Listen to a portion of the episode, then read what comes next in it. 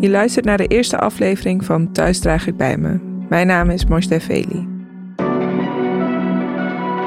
In deze podcast vertellen mensen die naar Nederland zijn gevlucht hun verhaal. Verschillende experts vertellen over de sociale, economische en politieke context van het vluchten.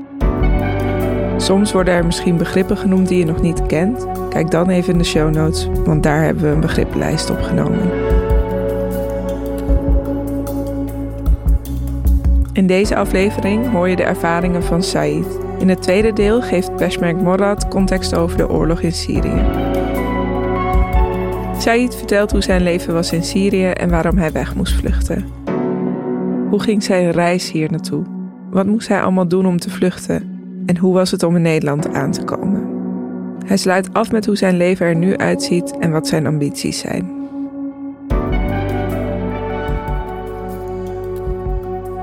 Syrië, voordat het onveilig werd, uh, was het natuurlijk sowieso een, mooi land. En hoe heb ik het ervaren als. Uh, um, je ziet bijvoorbeeld uh, in, in, de maatschappij dat het bestaat uit drie lagen, zeg maar. Je hebt rijke mensen en je hebt ja, middelklas en wat mensen die weinig hebben. Dus, maar je zag ook dat het, voordat het onveilig werd, dat het mensen die blijven elkaar helpen. En je had een soort of geen uitkering, maar wel dat de mensen die proberen elkaar te helpen als je minder hebt. Het was niet dat het, hoe je ziet op de media nu, dat het mensen die komen voor, ja, als gelukzoekers, zeg maar. Het is puur dat, we hadden het goed. Het was goed voordat het onveilig werd.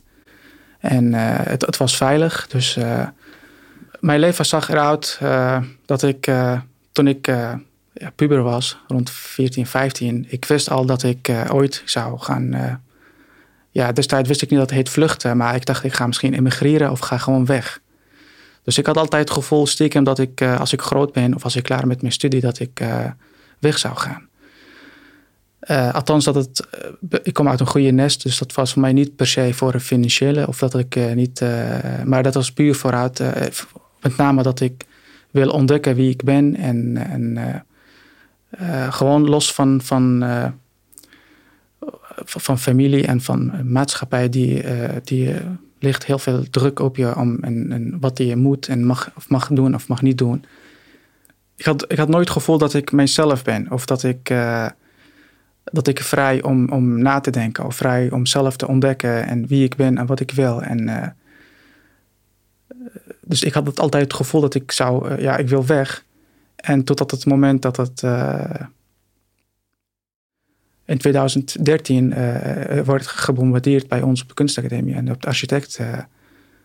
Dus dacht ik, ja, dit het. Want ik had gewoon geluk dat ik niet, eigenlijk was gewoon um, eigenlijk niks aan de hand. Ik, ik zag iedereen omheen die vallen en dood. En dan dacht ik, ja, waarom ik niet, snap je? Dus dat had helemaal afgelopen en dacht ik, nou ja, ik heb nog een jaar, ik ga het afmaken en ik ga gewoon zo snel mogelijk gewoon weg. En toen ook was voor mij natuurlijk geen optie. En ook met, vanwege legerdienst. Dus voor mij, volgens de Syrische wet, als jij je broer hebt, dan ben je verplicht om, als je 18 bent of klaar met studie, om legerdienst. Dus dacht ik, ja, dit is niks voor mij. Want het is een geen normale situatie waar je gewoon twee jaar naar, legerdienst doet. Ik ken mensen nog steeds die zitten al tien jaar dienst te doen. Dus ja, en, en het leger, omdat ze kunnen niet, dus de hele toekomst is gewoon, je hebt nog niks kunnen ja, opbouwen of, of niks doen. Dus uh, ik heb toen een vlucht geboekt en ik moest gewoon weg. Dus die laatste maand was, toen dacht ik, het, is zo snel, ik, uh, ik wil eigenlijk genieten van elke moment. Dus de laatste wist ik toen ik afgestudeerd was en uh, ik, in plaats van dat ik met de OV naar huis terug, ik ging gewoon lopen. Want ik dacht, ik wil genieten van elke moment ik ging even kijken omheen. Ik wil alles memorizen en alles. Alleen maar zo plaatjes opslaan om. En ja, om, om. Want ik wist dat het gewoon de laatste. Dat is gewoon het gevoel dat je weet: oké, ik ga weg en ga nooit meer terug. Dat was echt. Het doet nog steeds pijn, omdat ik denk: ja, het is niet mijn keuze. Het is wel mijn keuze om weg te gaan, maar niet. Eh, ik word gefrustreerd, zeg maar, om weg te gaan door heel veel omstandigheden. Dus ik weet er nog dat ik ging ook uh, rondlopen in het huis met mijn ouders. Van die kamer naar, mijn, naar de keuken. alles echt kleine. Klinkt misschien heel normaal, maar ik ging alles, die foto's, zeg maar, gewoon foto's maken, in mijn ogen in ieder geval. Om, ja, en ook te verdieren, zeg maar, alles. En ik ging meer met familie en vrienden om alle momenten om te. Het lijkt dat ik uh, eigenlijk, ik wil niet weggaan, maar ik wist dat ik, ik moet gaan, maar ik wil gewoon, ja, verdieren, zeg maar. Nou, ik heb, uh, die acties die heb ik ondernam om te vluchten. Natuurlijk, allereerste vraag van mij was, ja, heb ik genoeg geld? Want zo'n reis die kost een paar duizend euro's. Ik heb toen wat een beetje kunnen sparen van mijn werk. Maar het was al lang nog niet genoeg. Dus toen dacht ik, ja, ik, ik heb hulp nodig. Ik ga het niet alleen redden. Dus ik ging van, ja, familie, ja, gelukkig kon geld lenen. En had ik een totale ja, bedrag waar ik kan in mijn ogen dacht dat het, ja, ik, ik ga me ja redden, zeg maar. Naar een hele lange reis. Die heeft ongeveer 25 dagen geduurd. Vanuit Turkije, Griekenland tot aan, tot aan Nederland. Ik had eigenlijk best wel geluk dat ik... Geluk of geluk dat ik inderdaad een familie hier heb. die kan mij als eerste ja, ontvangen. Toen ging ik ja, trein richting Terapel. Om daar gaan aan te melden kijk, eerst was het natuurlijk super spannend, want ik had nog steeds het gevoel dat het, dat echt niet, dat het bestaat niet, dat het nog steeds zo'n droom. Maar ja, uh, aan de andere kant had ik ook dat goede, goede, het is spannend, maar goede, zeg maar, omdat het, ik was onder de indruk van hoe het hier eruit ziet en ik had een bepaalde verwachtingen en die kloppen en en Trapel was het voor mij gewoon een, een plek, dus voor mij had geen andere ja, belevenis, zeg maar, of andere mening. En uh, ik werd eigenlijk met. Mensen waren heel vriendelijk. Dus uh, ik kwam aan en uh, ik zei: Dit is mijn Syrische paspoort. Ik kom uit Syrië. Ik wou hier graag asiel willen aanvragen. Dus ik werd eigenlijk heel vriendelijk opgenomen en, en, en welkom.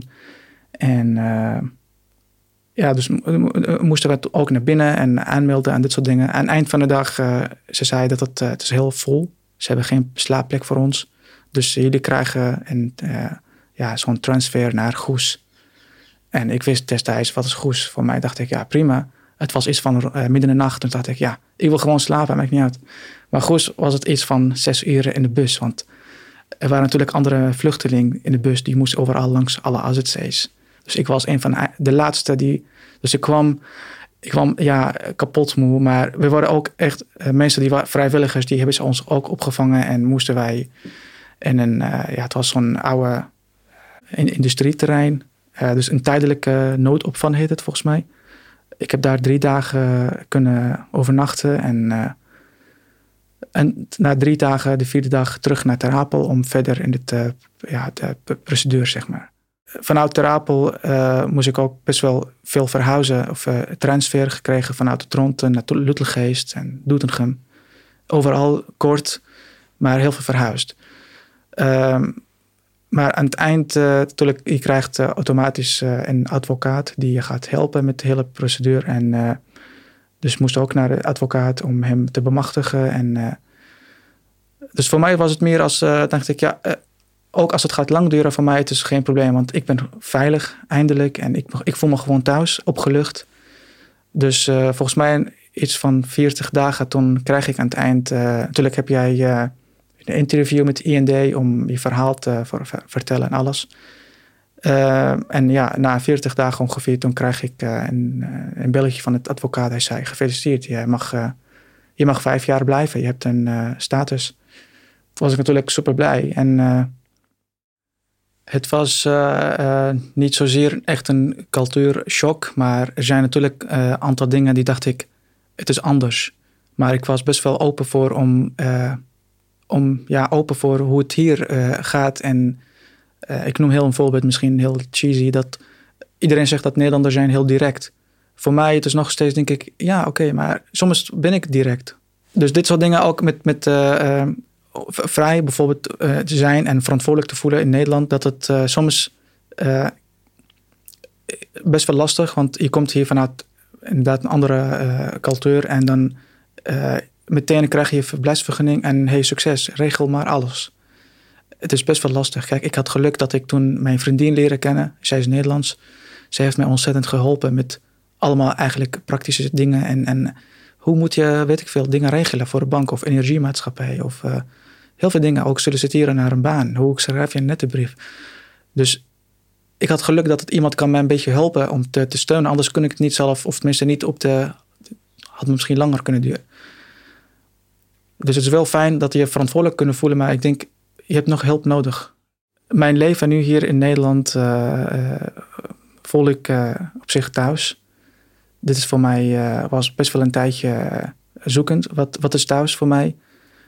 thuis is voor mij niet zozeer als een plek, dus Syrië als, als land overal heb ik een klein stukje thuis. Of voel ik, of tenminste een stukje in mijn hart in dit geval.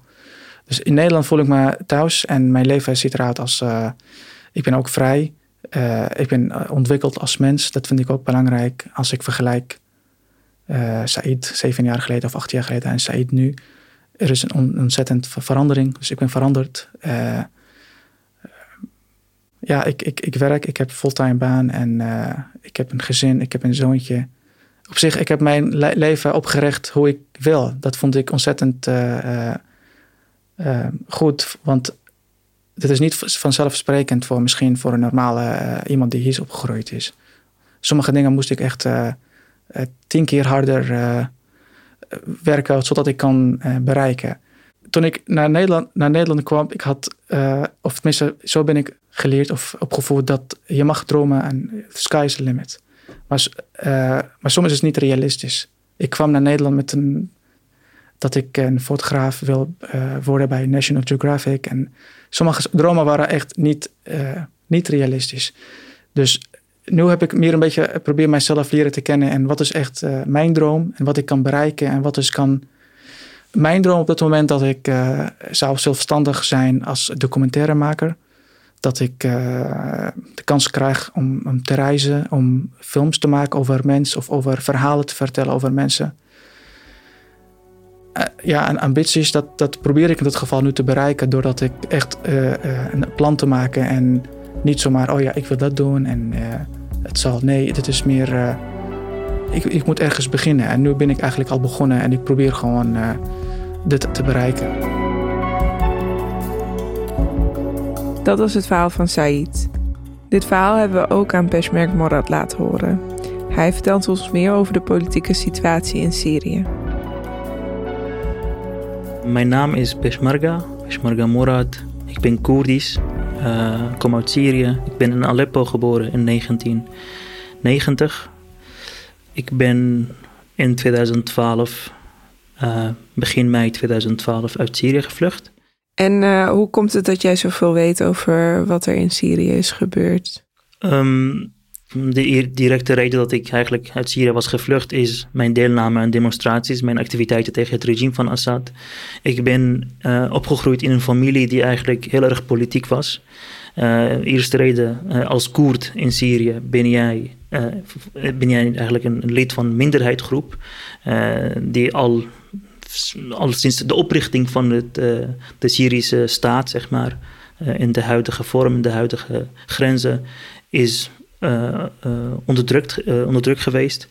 Um, dus mijn vader was erg, erg politiek. Ik heb herinneringen van mijn jeugd, zeg maar, dat de Syrische geheime dienst ons huis binnenviel. Mijn vader heeft meegenomen dat mijn vader eigenlijk om, om de zoveel keer in de maand langs een, een zeg maar de Syrische geheime dienst moest. Ehm, mijn oom, die was in 1982 eh, opgepakt. Dat was ook toen een opstand in heel Syrië. Ehm, mijn oom die was dus opgepakt, de broer van mijn vader. En hij kwam nooit meer terug. Ehm, en zeg maar opgroeien met, met dit verhaal van je oom, opgroeien met, uh, met bewustzijn van wie je bent als Koerd in Syrië, opgroeien met het verhalen van dat iemand aan de macht is, dat is dus in dit geval Assad, dat, is hij, in 1990 was de vader en daarna in 2000 de, de zoon Assad, Bashar al-Assad. Um, ja, je kan niets, niets anders doen dan jezelf verzetten tegen, tegen uh, uh, de wandaden van, van zo'n regime, zeg maar. En uh, na mijn vertrek uit Syrië bleef ik eigenlijk mijn activiteiten voortzetten. dus in Nederland zich aangesloten bij oppositiegroeperingen, comité's, het Syrische comité in, Nederland. Onmiddels, inmiddels eigenlijk alle banden met hen verbroken. Maar vaak actief, um, deelgenomen aan debatten, televisieprogramma's, radioprogramma's, om altijd het verhaal over Syrië te vertellen. Want het verhaal van Syrië, net zoals ieder verhaal, hè, het is complex. Je hebt nuances nodig.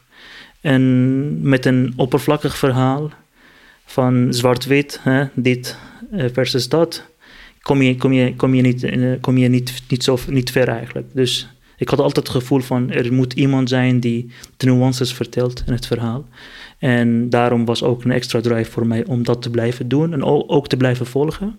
En het laatste, de laatste reden ook, mijn ouders die wonen nog steeds in Syrië. En dat is ook uh, aan de ene kant heel erg pijnlijk, maar aan de andere kant ook, uh, ja, ik weet niet of er een andere kant is. Het is gewoon pijnlijk. Je hebt net het verhaal van Said gehoord. Wat is je eerste reactie op zijn verhaal? Zijn verhaal is het verhaal van vele Syriërs eigenlijk. Um, vele Syriërs die het goed hadden voor de oorlog. Dat, was ook, dat moet ook gezegd worden. Uh, het, het, was goed in Syrië. Hè? Het was niet zo dat jij echt in armoede leefde. Dat was niet zo dat er. We hadden, bij wijze van spreken, we hadden alles wat, wat mensen in het Westen ook hadden, zeg maar. Behalve McDonald's en, en Burger King bijvoorbeeld. Dat was dus niet.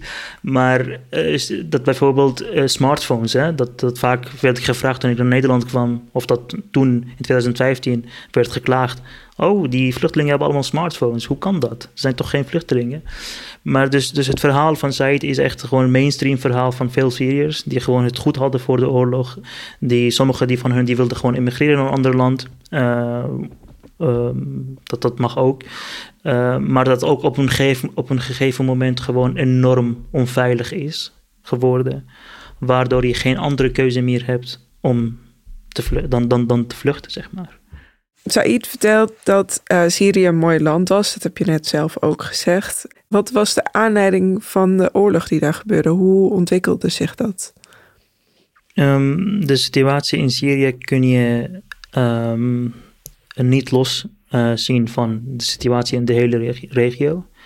Uh, in 2010 of begin 2011, toen de demonstraties uitbraken in Tunesië en uh, Azizi die zich in, ehm, in brand heeft gestoken als protest tegen de situatie, de financiële situatie, toen der tijd in, in Tunesië. Dat heeft, zeg maar, die actie heeft een, een, een reeks gebeurtenissen, zeg maar, ontketend in verschillende landen. Uh, Egypte, Libië, Saudi-Arabië, Jordanië, waaronder ook Syrië. En zoals ik ook al eerder aangaf, uh, Assad toen der tijd was al 40 jaar aan de macht. Uh, dus dat is echt eerste reden. Uh, ten tweede, de economische situatie was verslechterd. Het leven werd duurder. Uh, je had heel veel volksverhuizingen binnen Syrië. Van de, zeg maar, van de dorpen naar de steden. want het werd alleen maar moeilijker om rond te komen. Het begon allemaal als onschuldige um, ben ik ook van zeker en blijf ik ook dat herhalen en echt altijd vertellen als onschuldige demonstraties van mensen met, met basic demands, zeg maar, van we willen vrijheid, we willen democratie. Uh, mensen hadden toegang tot het internet, konden zien wat er eigenlijk allemaal gaande is in de wereld. Hoe, dat, hoe mensen in, in Tunesië zeg maar, de, het regime omver hebben geworpen en Egypte hetzelfde. Dus we hadden in Syrië hoop. We kunnen ook eigenlijk iets anders hebben. Een nieuwe regering, een nieuw regime. Niet alleen maar Assad, Assad. Uh, dus dat was allemaal onschuldig begonnen. Uh, met, uh, in het begin ook begon niet met het, met het verzoek om het regime ten val te brengen. Het was echt begonnen in, in, toen in, in Damascus van... we willen hervormingen, we willen democratie, we willen meer vrijheid. Um, maar de eerste reactie van het regime, dat zou je ook kunnen verwachten van elk dictatoriaal regime, is gewoon met kogels die mensen uh, uh, tegemoet, zeg maar. En, en, die mensen werden met bruut geweld geslagen, onderdrukt. Mensen in de gevangenis werden gegooid. En het begon zeg maar meer eerst rubberkogel en daarna rubberkogels, daarna rubberkogels, daarna echte kogels. En daarna was het gewoon het geweld helemaal uitgebroken. En de mensen ook gingen ook wapens pakken. En op dat moment, ja, dan heb je geen onschuldige demonstraties meer. Je hebt zeg maar van defense en eh, attack en self-defense. Dat mensen gingen zich, zichzelf ook beschermen. En moeten we ook niet vergeten dat ook omringende landen, waaronder Turkije, die een dubieuze rol heeft gespeeld in het bewapenen van mensen eh, en tegen, tegen Assad zetten.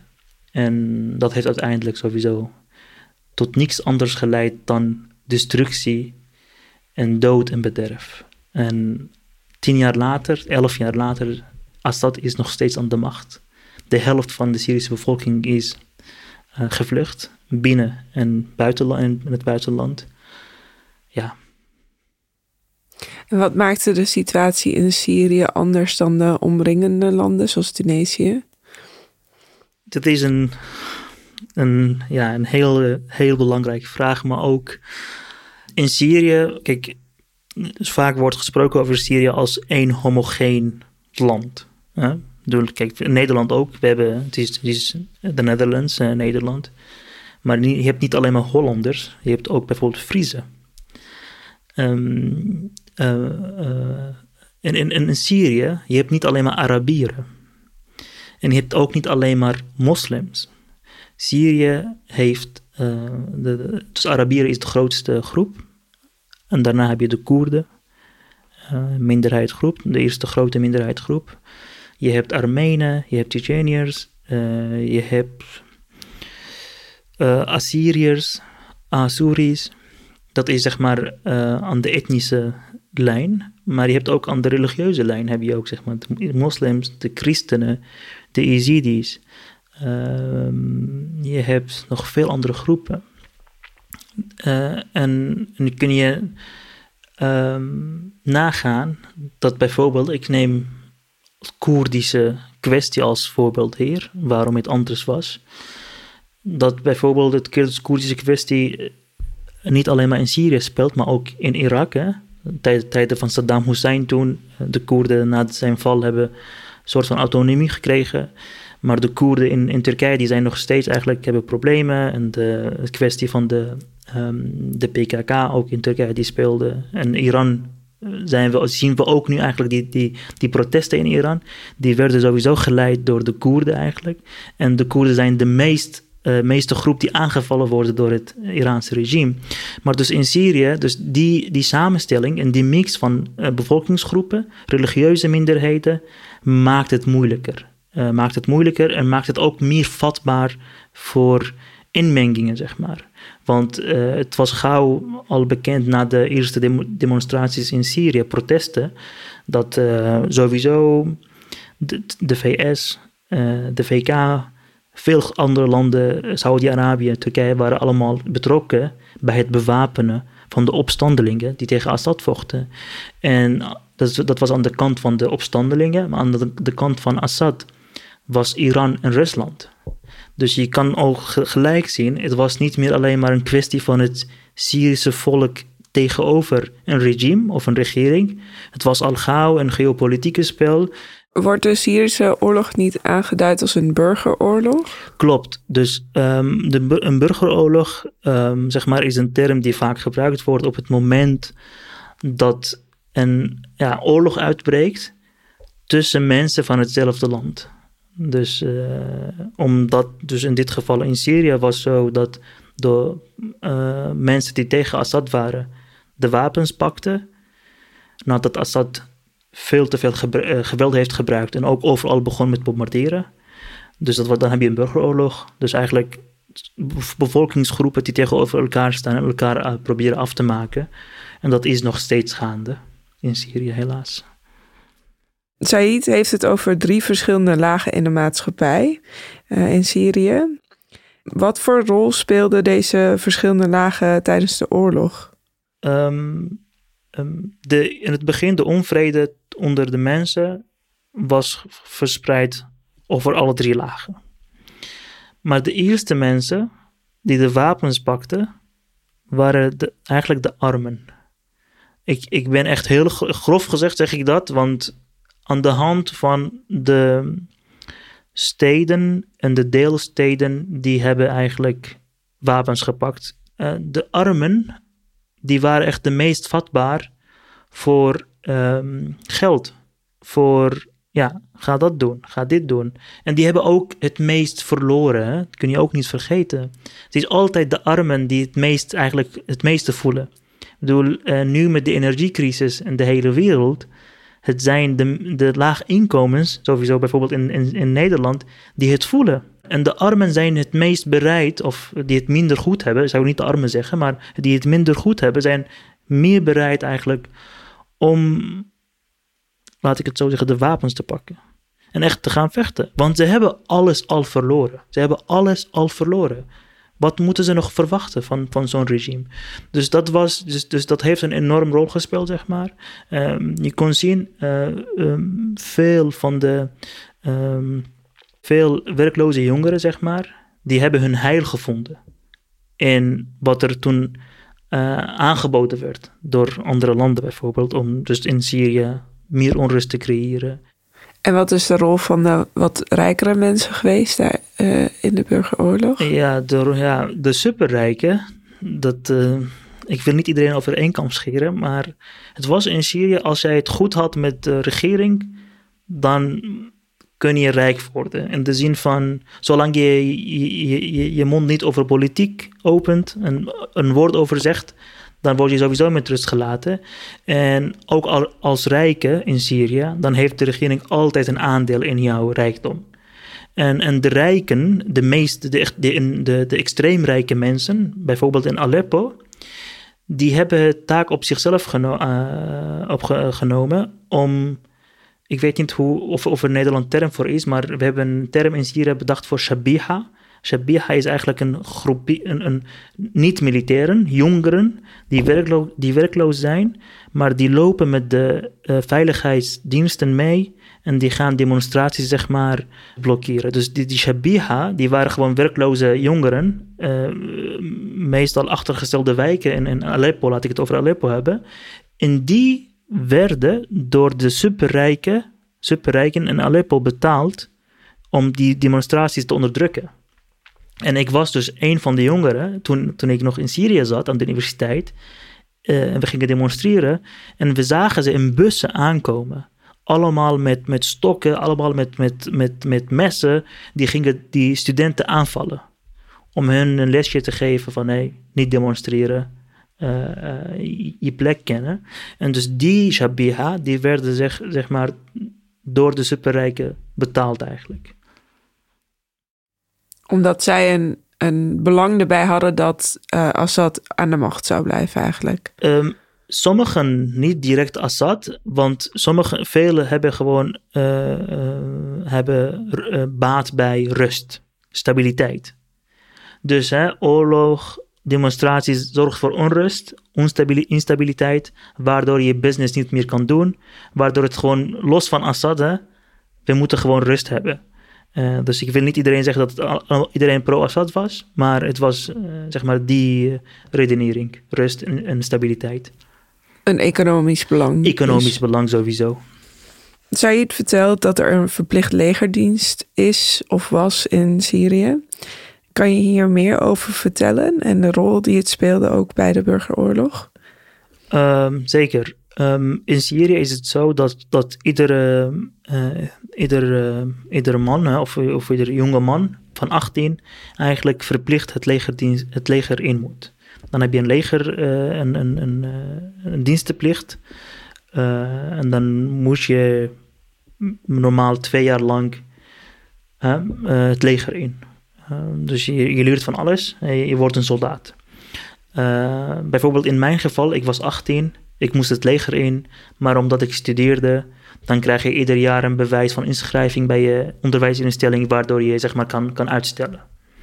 Um, um, uh, en en, en dat, dat eigenlijk alle mannen in Syrië het leger zijn ingegaan in, in een fase van hun leven, dat, dat maakt ze eigenlijk bereid en, en geeft ze ook de kennis om met wapens om te kunnen gaan. En, en geeft ze ook die, die ervaring die je die, die normaal gesproken niet, niet kan vinden bij sommige, sommige mensen, dat ze gewoon ja, nooit een wapen hebben gepakt. Maar dat was in Syrië dus heel anders. Uh, dus je kan zien, dus dat, daardoor het, uh, het regime van Assad, zeg maar, dus het is aan de beide kanten, kon meer mankracht hebben om, om de opstandelingen zeg maar een kopje kleiner te maken. Maar het gaf ook de opstandelingen eigenlijk meer, meer uh, power om door te gaan. Om ook, uh, ja, want iedereen weet hoe een wapen bediend moet worden. Dus je hoeft geen militaire training te geven aan, aan, aan, aan mannen, aan jongeren. Die weten het al. Dus dat heeft zeker een, een rol gespeeld, zeg maar. Wat zou je zeggen, realiseren mensen hier zich vaak niet over wat er in Syrië is gebeurd? Wat is vrij onbekend of onderbelicht? Helaas, in het Westen is een bepaald beeld van uh, Syrië, dat verre land, waarmee niks mee te maken hebben. Waar we eigenlijk niet, uh, geen inmengingen hebben. Wij als Nederland hebben we niks mee te maken, ver van ons bedshow. En, en waarom komen mensen naar ons toe? Mensen realiseren zich niet dat echt politiek in de wereld heel anders is dan wat wij als mensen zien dat Nederland betrokken is bij de oorlog in Syrië. De Nederlandse overheid heeft 26 miljoen euro uh, naar de opstandelingen gestuurd. En dat geld werd gebruikt om het gebied waar mijn ouders wonen, om aan te vallen. Dus Nederland is betrokken bij de oorlog. Uh, niet zozeer in het begin, maar is op een latere fase betrokken geweest. Dat is één. twee, Syrië is niet alleen maar IS. Want wat vaak in de media zeg maar werd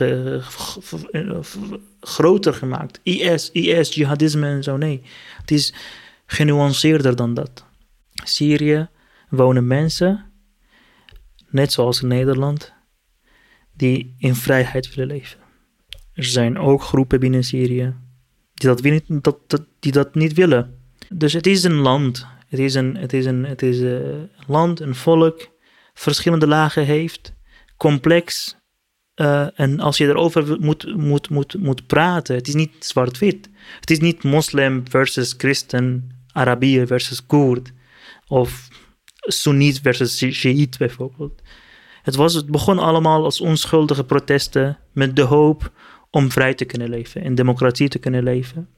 Maar het is allemaal anders gelopen, helaas. En mensen in het, in het, sowieso in, Nederland en ook in het Westen moeten zich realiseren dat mensen betalen met hun bloed, met hun levens, om eigenlijk te kunnen stemmen. stemmen. Stemmen, dat is een concept wat wij in Syrië echt. Mijn vader zijn hele leven kon niet stemmen. Hij kon stemmen, maar uiteindelijk de, de, de, de resultaten waren al bepaald, zeg maar, voor, voor, het, voor, het, uh, voor het uitwas. Dus, dus dat, dat democratie en de stemmen, het zijn dingen die wij moeten waarderen en ook moeten beschermen. En, en het is niet vanzelfsprekend dat wij vrede hebben. Het is niet vanzelfsprekend dat wij sociale zekerheid hebben. Dat het nu minder wordt, snappen we. Waarom is het minder geworden? Dus al, al dit soort dingen, zeg maar.